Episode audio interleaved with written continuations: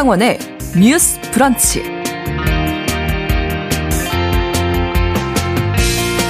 안녕하십니까. 아나운서 유지원입니다.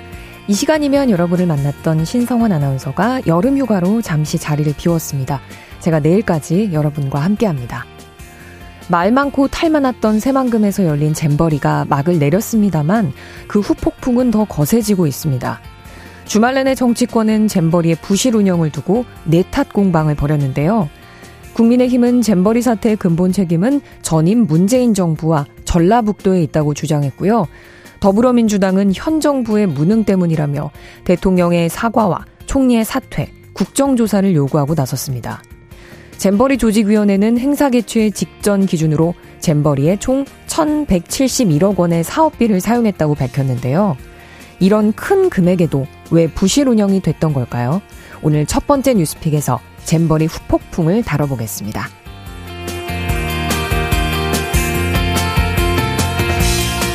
오늘은 일본군 위안부 피해자 기림의 날입니다. 아마 광복절 전날이 이런 의미 있는 기념일이라는 걸 모르는 분들도 많을 듯 싶은데요. 일본군 위안부 문제를 우리나라와 해외에 알리고 위안부 피해자를 기리기 위하여 제정된 국가 기념일입니다. 지난 주말부터 관련해서 여러 행사가 열리기도 했는데요. 이 자리에서 피해자 이용수 할머님이 78번째 광복절을 맞이한 지금 우리는 완전한 해방을 맞이하지 못했다라며 일본군 위안부 문제가 해결돼야 한다고 말을 했습니다. 오늘 두 번째 뉴스픽에선 일본군 위안부 피해자 기림의 날의 의미를 함께 되새기는 시간 가져보겠습니다. 8월 14일 월요일 뉴스 브런치 문을 열겠습니다.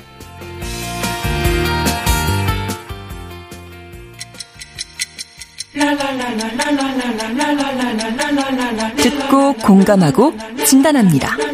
우리 사회를 바라보는 새로운 시선.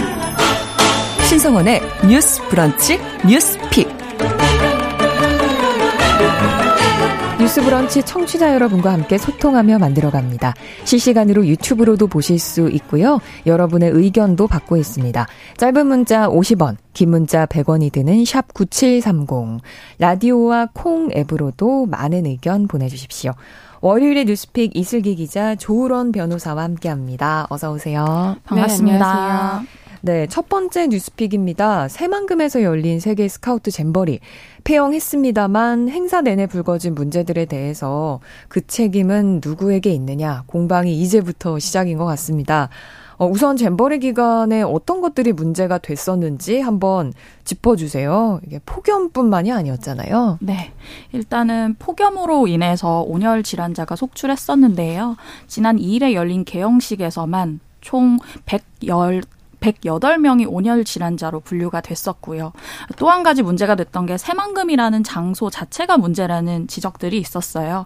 여기 새만금 같은 경우는 애초에 농어촌 용지로 지정이 된 곳이고 그것 때문에 물 빠짐이 원활하지 않았고요. 그것 때문에 이제 배수 문제뿐만 아니라 비가 오면 습기가 안 빠져서 한증막 같은 상태가 된다는 어. 거예요. 실제 폭염이 있었을 때 습도가 70%에 이르면서 네. 탈진 환자가 속출하는 계기가 되기도 했고요.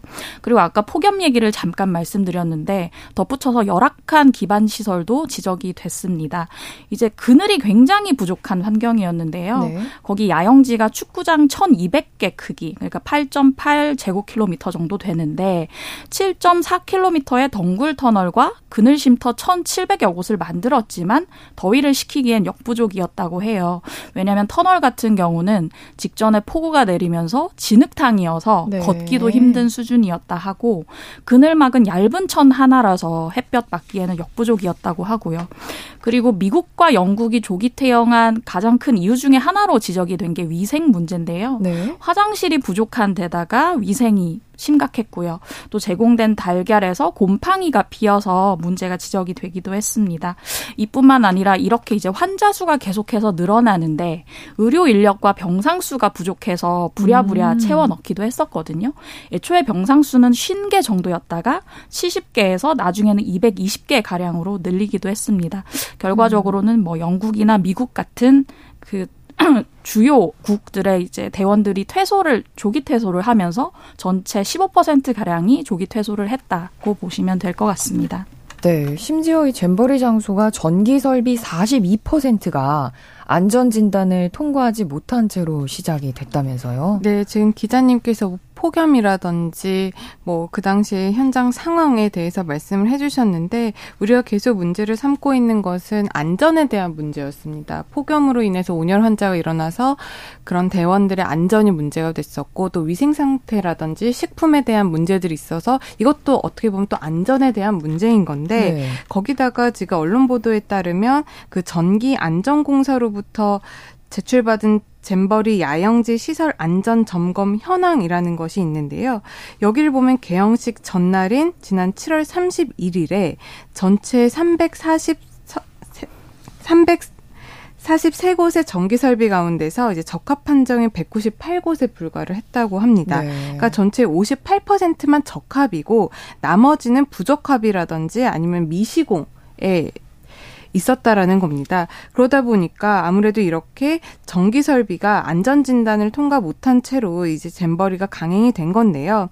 이렇게 잼버리가 부적합이라든지 미시공 상태의 전기 설비가 있었음에도 불구하고 강행했는데 문제가 없었느냐를 살펴보면 일단 부적합 판정을 내린 다음에 그 취한 조치가 그 위험한 곳들의 전원을 차단을 하고 위험 표시 스티커를 붙 도착을 하는 그런 안전 조치는 일부 있었습니다만 네. 이미 개영을 한 상황이었고 이 나머지 부적합 판정이라든지 미시공 판정을 받은 그런 부분에 대해서는 개영식이 지나고 나서 8월 2일 그리고 8월 3일에 조직위에서 개보수를 완료한 것으로 지금 재점검됐다고 하니까 불과 뭐 하루 이틀이라고는 하지만 일단은 그런 전기 안전 위험에 노출된 상황에서 잼버리 행사가 치러졌다라는 비판을 면치 못하는 것이죠. 그렇군요. 주말 내내 여야가 참 공방을 많이 벌였는데 우선 여당은 전 정부 그러니까 전북도의 책임이 크다라고 주장하는 거죠. 네, 맞습니다. 여당과 정부에서는 이제 전북도와 문재인 정부의 책임론을 부각시켰는데요. 국민의힘 김기현 대표가 어제 페이스북에 올린 글을 보면 애초에 배수 문제가 지적이 됐지만 매립도 되지 않은 새만금에 유치하자고 주장한 것은 전북도와 민주당 정치인들이다라고 비판하고 있고요. 오히려 망칠 뻔한 잼버리를 윤석열 정부가 총력을 모아서 겨우 수습해 놓았다라고 얘기를 했습니다. 국민의힘 유상범 수석 대변인도 어제 논평을 냈는데요. 이제 비슷하게 이제 문, 지난 5년간 문재인 정부와 전북도가 기반 시설 및 편의 시설 등을 제대로 준비하지 않아 잼버리 파행이라는 결과를 낳은 것이라고 얘기를 했고요. 지금 현재 야당에서는 국정조사를 주장하고 있는 상황인데 어제 유 수석 대변인 같은 경우는 감사원 감사가 먼저이고 국정조사는 다음의 일이라는 취지의 말을 하면서 국정조사에는 어느 정도 선을 그었습니다. 네, 야당 쪽에서는 정부의 탓이라고 주장을 하는 거고요. 네, 더불어민주당에서는 이제 무능, 무대책, 무책임이라는 윤 대통령의 산무 국정 운영이 드러난 사건이다라고 얘기를 하고 있고요. 더불어서 윤 대통령의 사과와 한덕수 국무총리의 사퇴를 요구하고 있습니다. 이제 어제 김성주 민주당 정책위원회 수석 부의장이 기자 간담회를 열었는데요. 윤 대통령이 국민들과 세계에서 온 스카우트 대원들, 부모들에게 진심 어린 사과를 해야 한다고 했고요. 그리고 지금 한덕수 국무총리가 잼버리 정부 지원위원장인데요. 한 총리의 사퇴를 요구한다고 얘기를 했습니다. 덧붙여서 한 말이 여당에서는 여가부 책임론을 제기하고 있지만 어차피 없앨 여가부에만 책임을 묻지 말고 정부 지원위원장인 한 총리가 책임질 일이라고 얘기를 했고요. 더불어서 이제 국정조사를 통해서 정부와 조직이 전북도의 책임을 규명할수록 할 수 있도록 해야 한다면서 이제 감사원 감사를 얘기한 여당하고는 조금 다른 스탠스를 취했습니다. 그렇군요. 두 분은 이런 공방 어떻게 보시는지 궁금한데요. 어, 변호사님은 네, 어떻게 생각하세요? 저는 매우 부적절하다라고 생각을 하고요. 제가 이번엔 잼버리 문제가 발생을 하면서 이런 행사를 주최를 할 때는 각각의 특별법이 있거든요. 그 특별법에 보면은 이 행사를 치르기 위해서 조직이 어떻게 구성이 되는지, 누가 주체적으로 운영을 하는지, 책임과 권한 이런 부분에 대한 법이 만들어져 있어요. 네. 그래서 이번에 문제가 되고 나서 저도 이 법을 찾아봤는데 여기 사조에 보면은 그런 말이 있습니다. 국가와 지방자치단체는 세계 잼버리가 성공적으로 개최될 수 있도록 종합적인 시책을 수립 지, 시행하고 지원하는 방향 방안을 강구하여야 된다. 음. 결국 이 법에 따르면 국가와 지자체의 문제인 거지 여당 야당 나눠서 지금 정치 싸움을 할 만한 문제가 아니라는 것이거든요. 음. 그럼에도 불구하고 지금 이것을 정쟁의 문제로 삼고 있는 것은 굉장히 부적절하다라고 생각을 하고요. 또한 국민들이 이 부분에 대해서 더 속상한 것은 이런 문제가 터졌을 때 누구 하나 책임지진 않고 사건은 벌어지고 국민들이 피해를 입고 나아가서는 우리나라의 손님으로 온 잼버리 대원들이 피해를 입었음에도 불구하고 싸움만 하지 음. 누구 하나 진정성 있게 사과하고 이 부분에 대해서 나중에 재발 방지 대책이나 그런 부분을 준비하려는 모습이 별로 보이지 않기 때문이라고 생각을 하거든요. 그렇기 때문에 국민 입장에서는 이 나라에서 어떤 일이 터졌을 때 그것을 책임지고 하는 사람이 없기 때문에 더욱 불안하고 서운하고 속상한 이런 마음을 금치 못할 것 같고요. 그렇기 때문에 이런 정쟁의 요소를 삼는 것은 굉장히 부적절하다고 생각을 합니다. 네. 기자님은 어떻게 보셨어요? 네. 여러 차례 말씀드리지만 이 잼버리 추진 과정에서는 전 정부, 현 정부 다 연관이 돼 있거든요. 음. 뭐 박근혜 정부 때 최종적으로 새만금으로 결정을 해서 잼버리를 추진했던 거고요. 그리고 문재인 정부 출범 직후인 2017년 8월에 우리나라로 최종 결정이 됐잖아요. 그러니까 박근혜 정부 때부터 지금 정부 시행 주체인 지금 정부에 이르기까지 모두가 책임을 갖고 있기 때문에 그리고 전 정권에서 잘못한 부분이 있었다면 이번 정부에서 관리 감독을 할 책임이 있었기 때문에 모두의 책임이라고 봐야 하기 때문에 이걸 전쟁의 어떤 트리거로 삼아서 서로를 공격하는 요건으로 보는 건 무의미하다는 생각이 들고요. 저도 변호사님과 비슷하게 이제 정권 차원의 그 사과가 필요하다고 생각을 하는데요. 지금 이 잼버리 조직위원회에 이제 다섯 가지 주체가 들어가 있잖아요. 뭐 네. 여가부, 행안부, 문체부 장관과 한국 스카우트 연맹 총재 그리고 김윤덕 민주당 의원이 공동위원장을 맡고 있는데 이 조직위 차원의 사과 혹은 정부 지원의 지원위원회 위원장을 맡고 있는 한덕수 국무총리 차원의 사과가 필요하다는 생각이 듭니다. 이것 때문에 전 세계에서 몰려온 4만여 명 청소년이 피해를 입었고 음. 국가적 위신 추락도 문제가 있었고요. 뿐만 아니라 이제 나중에 공무원들이나 공공기관 직원들이 차출돼서 피해가 전가됐잖아요. 이 사태 전반에 대한 책임을 누군가가 사과를 표명해야 된다고 보고요. 더군다나 이제 한 가지 좀 문제 제기를 하고 싶은 게 이게 지금 이 잼버리 얘기를 다루면서 이제 개최지가 전북이기 때문에 극우 성향 유튜브 채널 같은 데서 이제 전북 때리기를 시전하는 경향이 좀 있었어요. 음. 이 지역 혐오 발언이 확산되고 있는데 여당에서 이제 전북 에 책임이 있다는 얘기를 계속해서 하면서 이러한 현상을 조금 부추기는 건 아닌지 조금 걱정이 되는 부분이 있습니다. 네. 그러니까 말씀하신 그 책임 있는 인사들 가운데 공식적으로 사과한 분은 계신가요? 네, 어제 첫 사과 표명이 있었는데요. 이제 공동 조직위원장 중에 한 명인 김윤덕 민주당 의원이 어제 이제 사과 기자회견을 열었습니다. 이제 국민 여러분과 전북도 도민 여러분에게 실망을 안겨드린 점 진심으로 사과한다고 얘기를 했고요. 다만 김 의원이 얘기한 것 중에 그런 문제가 있었어요. 이제 뭐 폭우나 폭염 같은 예기치 못한 문제에 대비해서 예비비 형식으로 최소 20억 원이 필요하다고 여가부에 요구를 했는데 여가부가 예산이 없다 고 했다라는 문제 제기를 음. 했고요.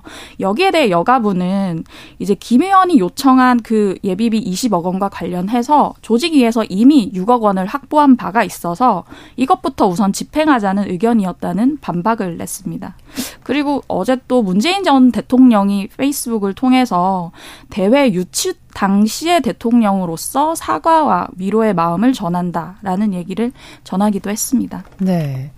뭐 전현 정부의 책임이냐, 전북도의 책임이냐, 공방은 계속 이어질 것 같습니다. 다만 사업비, 가 어떻게 운영돼 있는지 얘기가 나오는데 사업비가 무려 1,171억 원이었다고 하죠. 어, 이 부분에 대해서는 어떤 걸 짚어봐야 할까요? 일단 책임 소재를 가리기 위해서는 여기에 들어간 국민들의 세금뿐만 아니라 대원들의 참가비로 마련한 그런 비용들이 1,171억 원이라고 하는 것이고 이 부분이 어떻게 쓰였는지가 또 책임을 가리는데 중요한 지표가 될 수가 있을 것 같은데요. 일단 사업비 1,171억 원 같은 경우에는 국비가 302억 원이 지원됐고요. 지방 비가 이제 419억 원 그리고 대원들의 참가비가 한 400억 원 정도 로 이제 1171억 원이 모아진 건데 여기에서 보면 그 예산이 잼버리 조직 위원회가 870억 원, 그러니까 74% 정도를 사용을 했고요. 전북도가 265억 원, 부안군이 36억 원 정도 사용을 했습니다. 이 잼버리 조직 위원회가 그 87, 870억 원 중에서 시설비에 130억 원, 사업비에 656억 원, 그리고 인건비와 운영비로 84억 원 정도를 이제 사용을 했는데 거기에서 지금 우리가 제일 문제를 삼고 있었던 화장실이라든지 뭐 샤워장, 급수대 설치에 지금 119억 원이 쓰였다는 거거든요. 근데 이 부분이 지금 뭐 금액이 100억이 넘어가니까 많다고 느낄 수 있는데 그 부분이 아무래도 이런 대규모의 인원을 수용하기에는 아직도 역부족인 금액이었다라는 게 전문가들의 입장이고요. 그 연도별로 이 금액들이 들어간 것을 보면 2021년도에 156억 원, 2022년도에 398억 원, 그리고 올해 617억 원이 투입된 것으로 지금 언론 보도를 통해서 나오고 있습니다. 네. 이 잼버리 개영하고 문제점들이 계속 이어지니까 정부, 지자체, 기업, 또 시민까지 다들 손발 벗고 나서서 파행을 막기 위해서 노력을 했습니다. 이런 모습은 어떻게 보셨어요? 이 그것에 대해서 이제 잘못은 정부에서 했는데 피해 복구 책임을 왜 국민에게 돌리나라는 생각이 들었어요. 이제 박대출 국민의힘 정책위 의장이 지난 7일에 그 우리 IMF 때 금모으기 운동 얘기를 하면서 네. 위기에 나라를 살린 금반지 정신으로 돌아가면 못할 게 없다고 했었거든요. 근데 사실 문제가 생기면 그 책임 주체는 정부인데 민간 자원을 동원해서 우리 도와주십시오라고 하는 게 사실은 아예 탁 터놓고 우리가 이러저러 한 걸 잘못해서 문제가 있으니 도와주십시오라고 생각을 하면 국민들 입장에서도 우리 나라에서 여는 행사인데 도와주고 싶다는 마음이 들 수 있어요. 근데 네.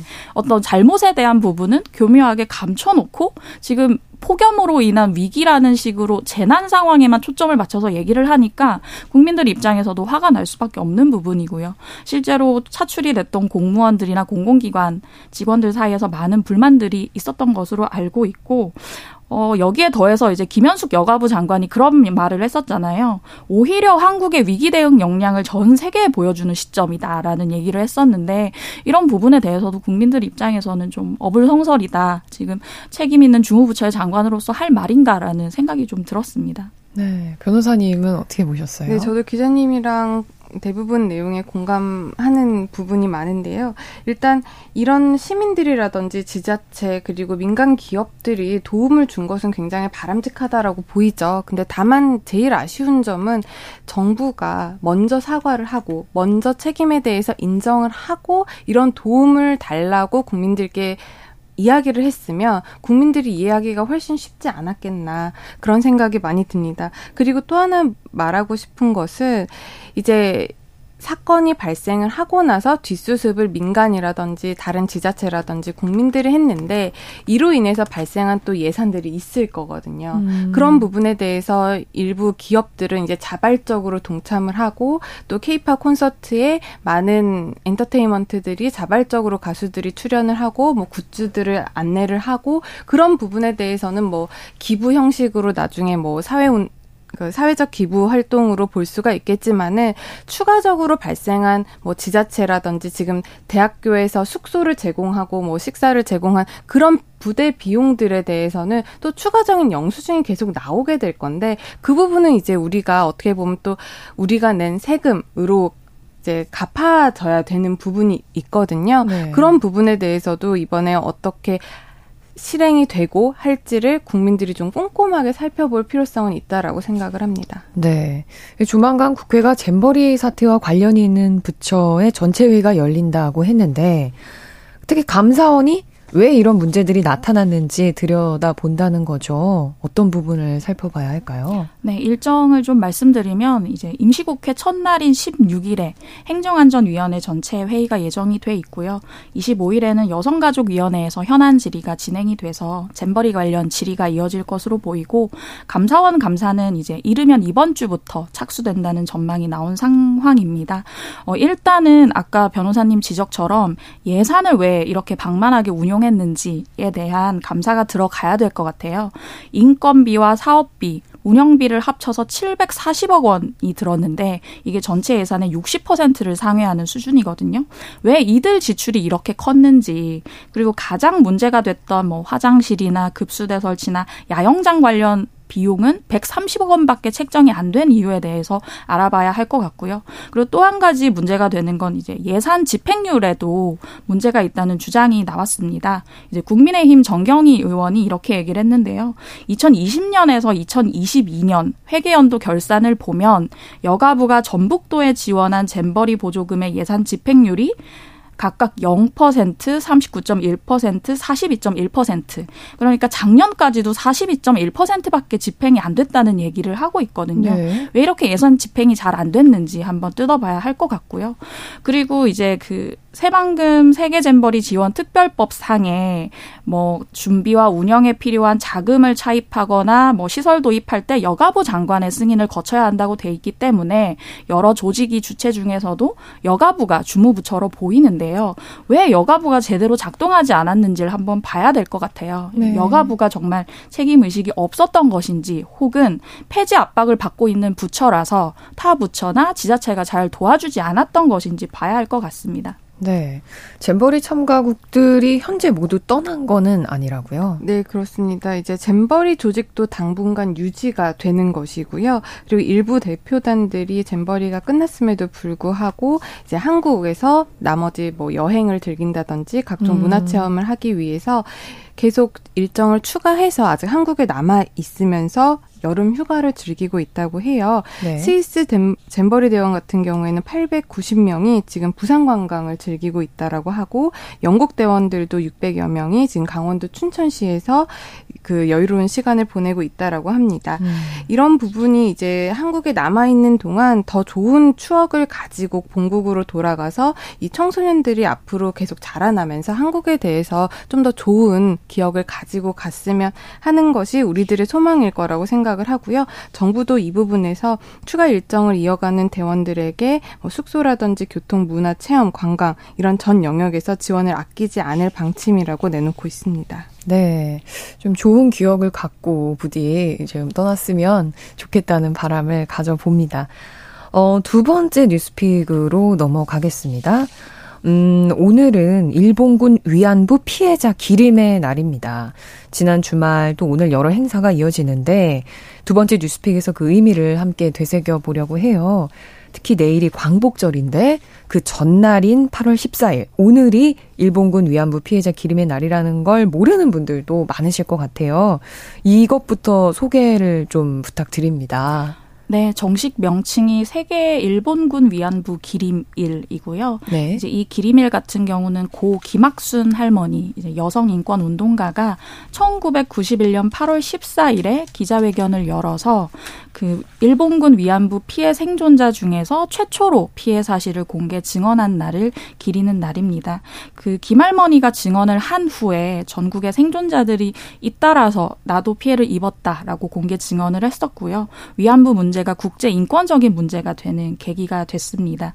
2017년 12월에 우리나라 국회에서 이제 관련 법률이 통과되면서 국가 기념일로 지정이 됐습니다. 네, 2017년부터 지정이 됐던 네, 한국에서는 그렇고요. 네. 그 일본군 위안부 문제 해결을 위한 아시아 연대 회의에서는 2012년 12월에 아. 이 날을 기리밀로 먼저 지정한 바 있습니다. 네, 그렇군요. 오늘이 정부 차원의 기념식이 열린다고 알고 있는데요. 지난 주말에도 이미 여러 시민단체에서 행사를 열었네요. 네, 여성가족부에서도 주최하는 행사인데요. 그 오늘 10시 30분에 백범 김구 기념관에서 그 기림의 날 기념식을 개최를 하고요.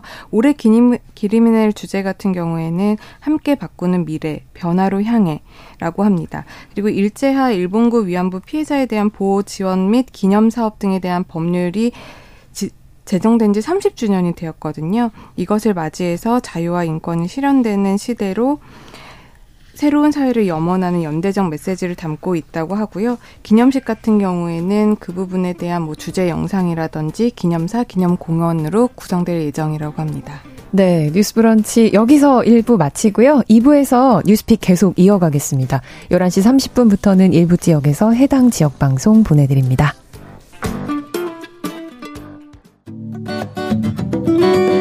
여러분은 지금 KBS 1라디오 신성원의 뉴스 브런치를 함께하고 계십니다. 네, 오늘 일본군 위안부 피해자 기림의 날 이야기를 해보고 있는데요. 어, 조으론 변호사님께서 오늘 정부 차원의 기념식이 열렸다는 이야기 계속 이어주시면 감사하겠습니다. 네, 이제 오늘뿐만이 아니라 계속해서 지난 주말이라든지 8월에 시민단체 이런 여러 가지 행사들이 있었습니다. 이제 지난 토요일 12일 같은 경우에는 경기도 광주시 퇴촌면 나눔의 집에서 기념 행사가 열렸었는데요. 이곳에서 지내시다가 지난해 12월 별세하신 고 이옥선 할머니의 그 흉상 제막식과 그리고 고인을 위한 편지 낭독도 이어졌고요. 또 어제 같은 경우에는 서울 중국 예금보험공사 앞에서 이 정의 기억 연대가 이 기리미를 기념하기 위한 나비 문화제를 열었습니다. 이 기리미를 전후로 한국, 일본, 미국, 영국, 독일 이런 20개 도시에서 42개 시민단체가 참가를 했습니다. 네. 특히 피해자 할머님들께서 행사에서 직접 발언도 하셨는데 이용수 할머니께서는 어떤 얘기를 하셨는지 궁금하네요. 네, 이용수 할머니는 지난 13일에 열린 나비문화제에 참석을 하셨는데요. 거기서 이렇게 얘기를 하셨어요. 지금까지 위안부 문제를 법적으로 배상하고 공식적으로 사죄하라고 계속해서 외쳤다라고 얘기를 하면서 우리가 완전한 해방을 맞이하려면 일본이 국제사법재판소 ICJ로 가야 한다고 얘기를 했습니다. 이 얘기는 이 할머니가 계속해서 얘기를 하고 계시는 부분이고요. 거기에 이어서 ICJ에서 어떤 결과가 나오더라도 따를 것이며 그래서 결과적으로는 해결을 해서 일본과 친하게 지내기를 원한다라고 음. 말씀을 하셨고요. 뿐만 아니라 나눔의 집 기림의 날 기념식에 이옥선 할머니가 참여하셨는데 이날 그 돌아가신 이옥선 할머니의 흉상이 제막됐잖아요. 네. 이분과 동명이인인 현재 나눔의 집에서 살고 계신 이옥선 할머니신데요. 네. 이분은 모든 것이 다 고맙다라고 하시면서도 일본이 사죄를 안 하고 오늘까지 거짓말을 하고 있다라고 목소리를 높였습니다. 그래 그랬군요. 위안부 피해자 할머님들께서 워낙 고령이시다 보니까 돌아가실 때마다 뉴스로 소식을 접하실 텐데 지금 우리나라에 몇 분이나 생존해 계시는지 어떻게 지내시는지 궁금합니다. 네, 현재 정부에 등록된 일본군 위안부 피해자가 240명이세요. 네. 네, 그 중에 이제 살아계신 분은 이제 9명 밖에 음. 안 됩니다. 네. 이제 평균 연령이 94세라고 알려지고 있고요. 90에서 95세가 8분, 그리고 96세 이상이 한 분으로 이제 평균 연령이 94.4세로 굉장히 고령이시죠. 음. 이 가운데 아까 기자님께서 말씀해 주신 이제 생존에 계신 이옥선 할머니 등 세 분이 그 나눔의 집에서 현재도 생활을 하고 계신다고 합니다. 그렇군요. 정부나 정치권이 기리미를 맞아서 좀 관련 발언을 했는지 궁금한데요. 사과든 배상이든 시민단체 또 위안부 할머님들 차원에서 이루어질 수 없는 부분들도 있잖아요. 네, 제가 방송 들어오기 직전까지 이제 오전 10시 기준으로 말씀드리면 뭐 거대 양당, 민주당이나 국민의힘에서 나온 중앙당 차원의 메시지는 없었고요. 대통령실에서도 작년에 이어 올해도 메시지를 내지 않았습니다. 단 그 오늘 열린 기림의 날 기념식 관련해서 여가부 장관 명의의 기념사가 나왔는데요. 오늘 같은 경우 이제 김현숙 장관이 지금 국무회의에 가 있기 때문에 이기순 차관이 대독을 한 부분입니다. 어, 피해자의 아픔에 깊이 공감하며 숭고한 삶에 깊은 감사와 경의를 표한다고 했고요. 할머니들이 건강하고 안정된 노후 생활을 하시도록 한 분 한 분 살피는데 소홀함이 없도록 하겠다라는 얘기를 했고요. 덧붙여서 위안부 전문 연구기관이 있는데 여기서 축적해온 연구 사료와 피해 증언을 심화해서 집대성하겠다라는 부분도 얘기를 했습니다. 네, 두 분도 위안부 피해자분들과 관련해서 남기고 싶으신 메시지 있다면 좀 말씀해 주시죠. 네, 이 위안부 피해자분들에 대한 국가 기념일까지 지정이 될 정도로 이제 국가가 관심을 가졌던 그리고 앞으로 해서 계속해서 가지고 가야 할 날이라고 생각을 하는데요. 이 부분에 대해서는 아직까지도 해결되지 않은 문제들이 있습니다.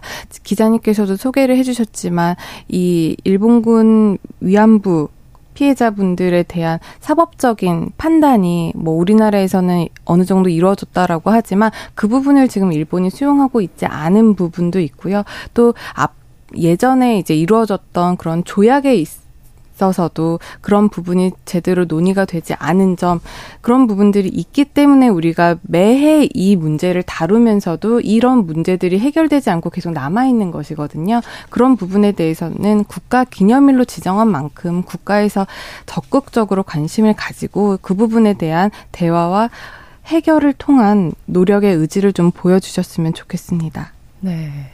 기자님도 드시 하시고 네. 말씀.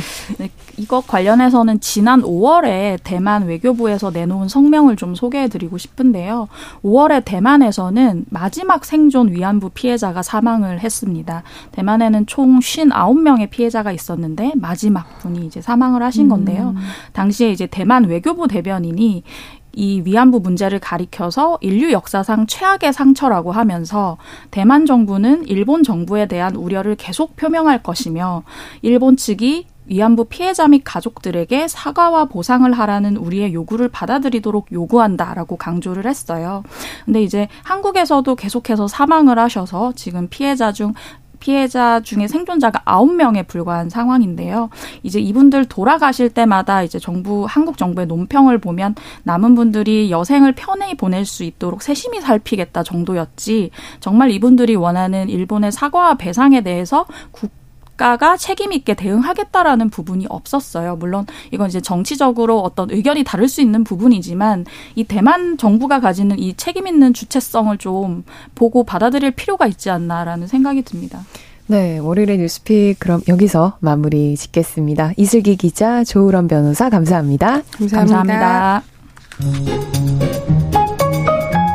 신성원의 뉴스 브런치는 여러분과 함께합니다. 짧은 문자 50원, 긴 문자 100원이들은 9730. 무료인 콩앱과 일라디오 유튜브를 통해 참여해주세요.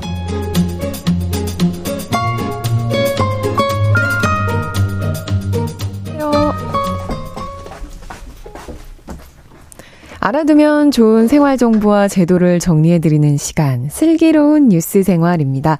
서울신문 곽수영 기자 나왔습니다. 어서 오세요. 안녕하세요. 네, 첫 번째 뉴스는 뭔가요? 네, 태풍 카눈이 지나가자마자 날씨가 다시 더워졌습니다. 그래서 에어컨 온도를 다시 낮추셔야 했을 텐데요. 전력 거래소에 따르면요. 일주일 전인 7일과 8일 이틀 연속으로요. 하루 중 국민들이 가장 전기를 많이 쓴 1시간 동안 소모된 평균 전력 수요가 100기가와트를 넘었다고 합니다. 어, 100기가와트면 숫자로 말씀하시니까 많은 건가 어리둥절한데 많이 쓴 건가요? 네, 이게 얼마나 큰 수치냐면요. 우리나라 역사상 한시간의 평균 전력 수요가 100기가와트를 넘은 적이 이번이 처음입니다. 아. 네, 그만큼 덥고 국민들이 역대급으로 전기를 많이 사용했다는 뜻일 텐데요. 네. 여름철에 사용하는 전기는 대부분이 에어컨 트는 비용이잖아요. 지난해에 비해서 기본 전기 요금이, 요금이 오르기도 했고요. 전 국민이 평균적으로 역사상 가장 많이 사용했다고 하니까 분명히 전기 요금 고지서 보고 놀라시는 분들이 많을 거거든요. 네. 그래서 얼마 안 남은 여름 동안 어떻게 하면 사용량을 낮추면서도 시원하게 보낼 수 있을지 한번 살펴보려고 합니다. 아, 중요한 정보 같습니다. 안 그래도 전기요금 자체가 올라서 맞습니다. 아, 그럼 에어컨 가동할 때 어떻게 하면 전기요금 좀 줄일 수 있을까요? 네, 먼저 에너지 캐시백이라는 제도가 있는데요. 전기요금을 줄인 만큼 다음 달 요금에서 할인을 해주는 제도예요. 그래서 8월까지 신청을 하시면 7월 사용량까지 소급해서 적용받을 수 있다고 합니다. 한전 홈페이지나 어플리케이션에서 가입을 할 수가 있고요. 4인 가족 기준으로 직전 2년 평균보다 전기 사용량을 10% 절감하면 한 달에 약 3,430원 정도 돌려받을 어. 수가 있습니다. 네. 에어컨의 경우에는요, 껐다 켰다를 여러 번 하는 것보다 처음에 아예 온도를 확 낮춰버리고 적정 온도가 되면 약 26도에서 27도 정도를 계속 유지하는 게 요금이 더 적게 나오는데요.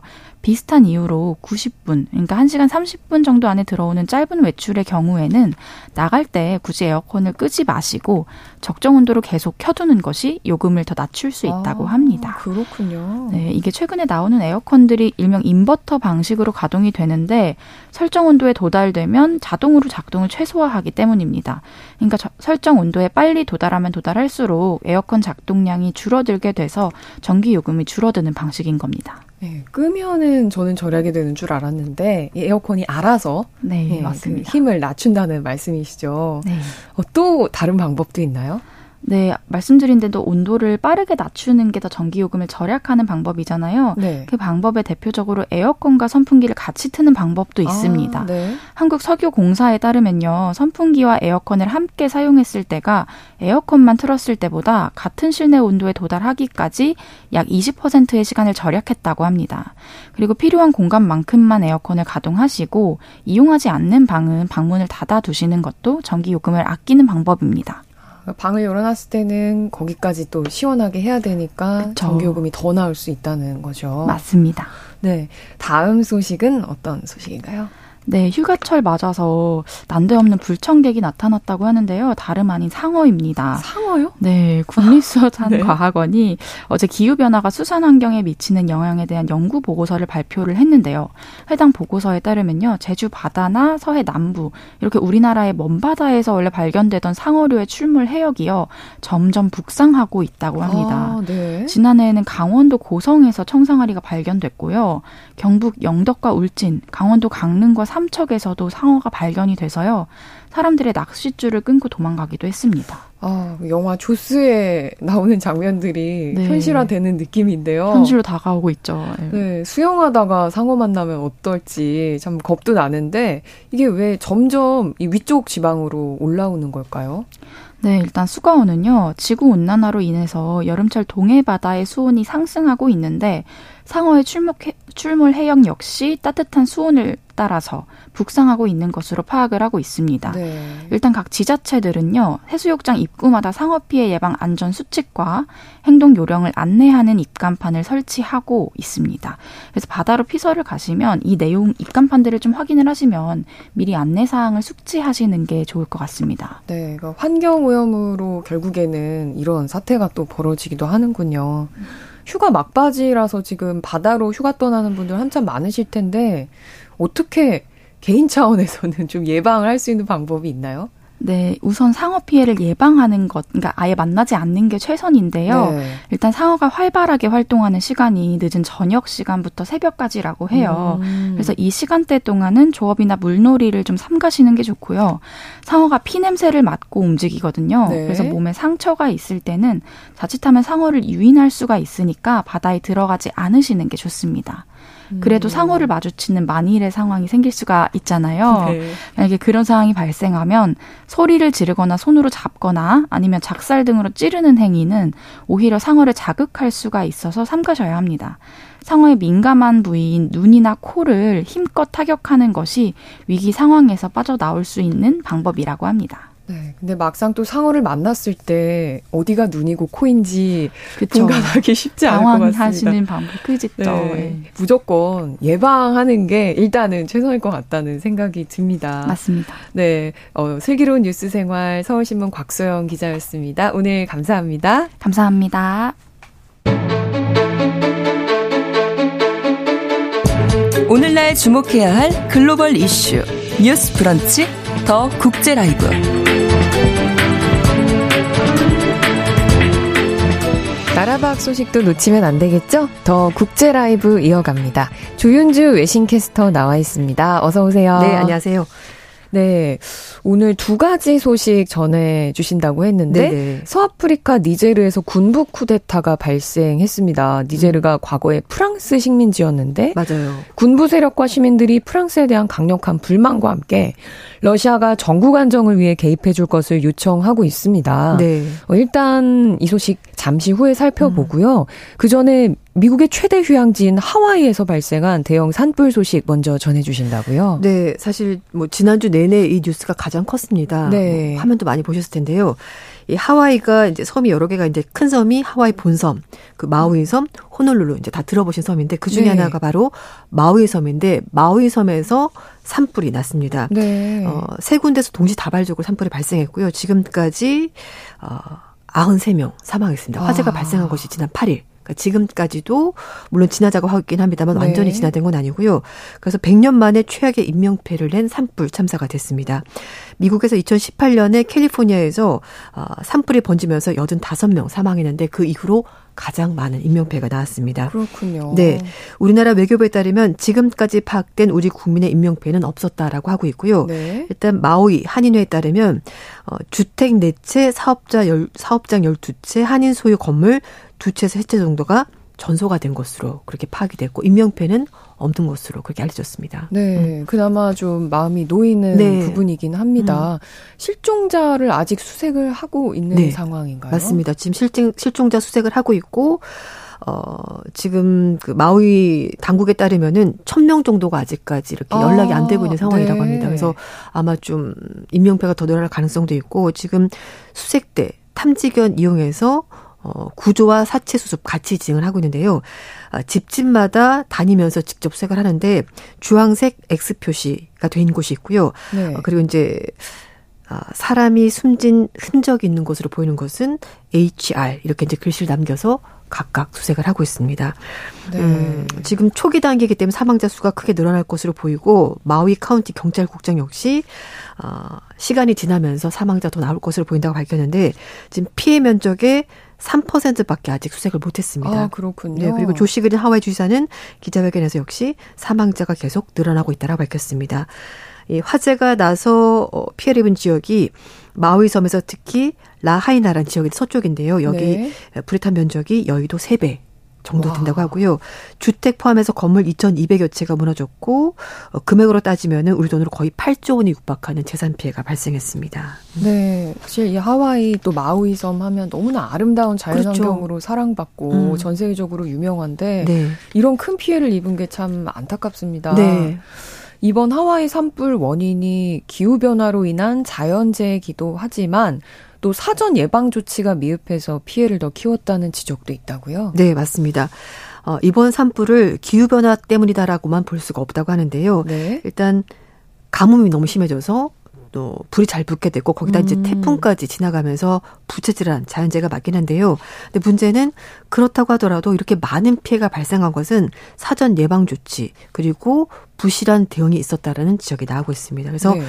어 자연재해에다가 인재가 합쳐진 복합 재난이라는 피해 그렇게 지적이 음. 나오는데요. 일단 산불은 이상 기후 때문에 극심한 가뭄이 발생했고 토양이 메마른 상태에서 허리케인 도라가 일으킨 강풍을 타고 급속도로 번진 건 맞습니다. 네. 그렇지만 당국의 초기 대응도 실패했다는 지적이 나오는데요.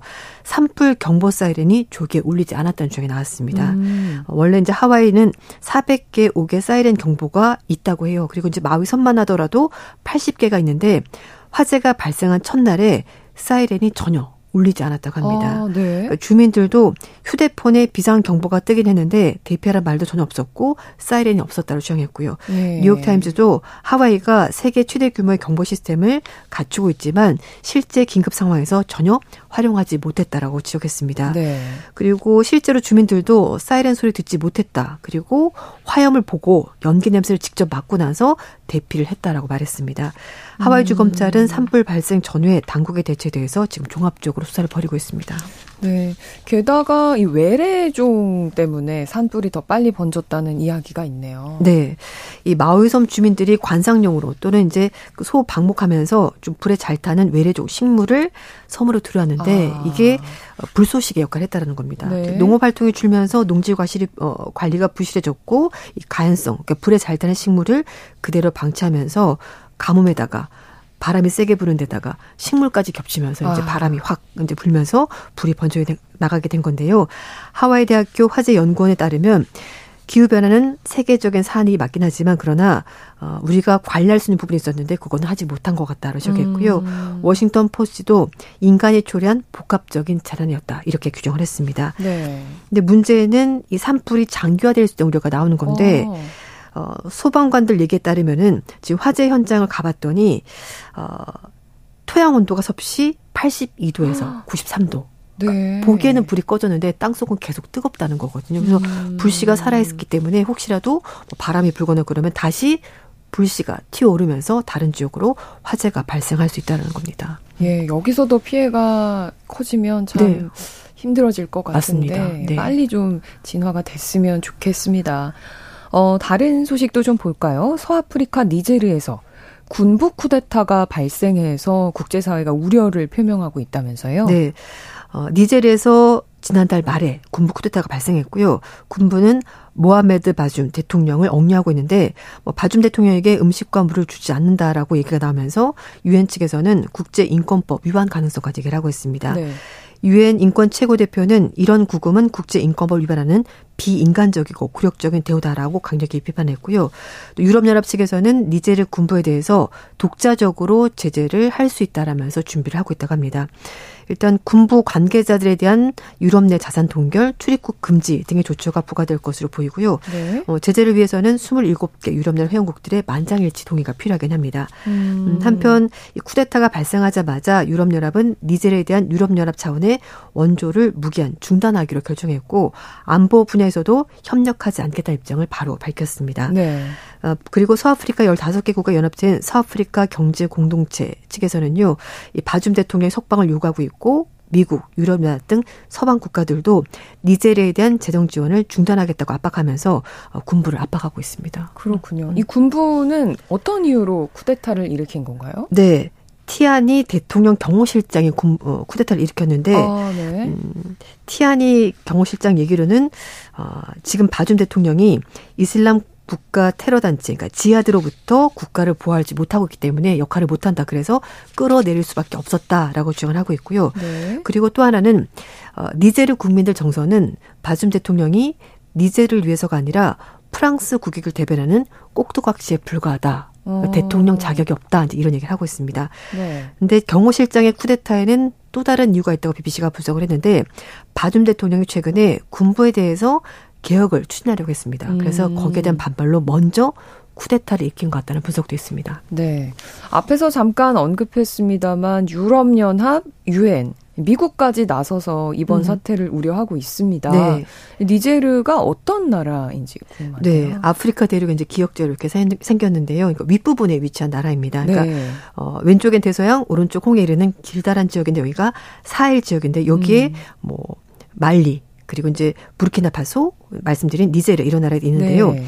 어, 여기가 사실 이슬람 극단주의 무장 세력들도 같이 활동하는 지역이어서 아. 서방으로서는 굉장히 중요한 전략적 욕충지이고 그래서 프랑스, 미국, 독일, 이탈리아 등이 군대를 추진하고 있습니다. 네. 어, 정치적으로는 이 지역이 어, 말씀드렸던 말리나 부르키나파소와 달리 니제르에는 민주정부가 들어서 있었기 때문에 비교적 안정적인 곳이었는데 음. 군부 쿠데타가 발생하면서 어, 이 지역이 다들 군부가 장악하는 그런 지역이 됐습니다. 네. 또 전략적으로는 말씀인 것처럼 니셀에 프랑스와 미군 기지가 있습니다. 그래서 이슬람 무장 세력과 전투에서 굉장히 중요한 지역이고요. 미 국무부도 니세르가 사헬에서 굉장히 중요한 지역이고 알카에다, 이슬람 국가 같은 테러 집단과 전쟁에서 믿을 만한 파트너 국가가 바로 니제르다 이렇게 표현을 하고 있습니다. 음. 그리고 경제적으로 또 중요한 부분인데요. 전 세계 우라늄 생산의 7%를 담당하는 우라늄 부국입니다. 오, 어, 네. 쿠데타 사태가 만약에 장기화된다면은 원자재 공급망 수급이 불안해져서 또 이 또 원자재 공급 때문에 문제가 발생하면서 유럽 국가들 그래서 긴장하고 있습니다. 네, 음. 그런 이유들이 좀 있었군요. 네. 근데 쿠데타를 찬성하는 시위대들이 프랑스 타도, 음. 러시아 찬성을 외치고 있다는데 여기서 등장한 러시아는 어떻게 나온 얘기인가요? 네, 이게 좀 궁금하실 것 같은데 일단 프랑스에 대한 반감은 프랑스가 이제 니제르를 식민 지배했기 때문인데요. 음. 1922년부터 60년까지 아, 프랑스 식민 지배를 받았습니다. 이제 프랑스를 사용하고 있는데 음. 음, 말씀인 것처럼 우라늄을 생산하는 국가이고 프랑스와 긴밀한 관계가 있습니다. 국제 원자력 기구에 따르면 프랑스는 원자력으로 전력 거의 70% 정도 담당하고 있는데요. 이 우라늄 원료를 니제르로부터 수입을 하는데 구체적으로 얼마인지는 확인하지 않았습니다. 네. 그런데 니제르 국민의 정서는 바줌 대통령이 프랑스와 결탁해서 이렇게 풍부한 자원을 결국 빼돌리고 식민지 지배 시대 마찬가지로 프랑스로부터 착취를 당하는데 일조를 한 사람이 바로 바줌 대통령이다. 그래서 이제 프랑스에는 반감이 있고요. 어, 그러다 보니까 어, 니제르 국민 다섯 명 중 두 명은 빈곤선 아래 살고 있는데 대통령만 잘 먹고 잘 산다. 이런 반감이 있는 겁니다. 음. 네, 그렇군요. 여기서 러시아 찬성이라는 얘기는 네. 어떻게 나온 거예요? 러시아가 등장하는 이유는 그 우크라이나 사태 보시면은 용병 기업 바그너 음. 그룹 들어보셨죠? 네. 바그너 그룹이 여기서도 활동을 하고 있는데 이슬람 무장 단체를 퇴치하는데 프랑스와 미군이 기지를 가지고 있으면서도 이런 이슬람 극단주의 세력을 퇴치를 못하고 있는 겁니다. 그런데 음. 바그너 그룹이 여기서 활동을 하면서 이 이슬람 무장 세력을 퇴치하는 데 일조를 하는 거죠. 근데 그 뒤에 러시아가 있으니까 차라리 이런 상황이라면 프랑스, 미국 이런 나라 말고 차라리 러시아가 니제르를 도와주는 것이 훨씬 더 낫겠다라고 말하면서 어, 프랑스 아웃 러시아 찬성 이제 이런 얘기가 나오는 겁니다. 네. 음, 그래서 이제 바구으로 활동하다 보니까 거기에 호의적이 됐고 어 이슬람 무장 세력 소탕에 성과를 내지 못하다 보니까 오히려 바구너 그룹이 어 이 이 상황을 활용을 하는 것으로 그렇게 서방 국가들은 보고 있는 겁니다. 그렇군요. 앞으로 니제르 상황 어떻게 될까요? 일단 서방이 가장 걱정하는 부분은 러시아가 여기서 영향력을 확대하지 않을까 이제 그런 걸 음. 걱정을 하고 있는데요. 특히 말리, 부르키나파소는 쿠데타 이후에 러시아와 좀 더 가까운 관계를 형성을 하고 있습니다. 니제르도 군사 정부가 들어섰기 때문에 러시아와 좀 더 가까워질 가능성이 있다고 BBC가 일하고 있고요.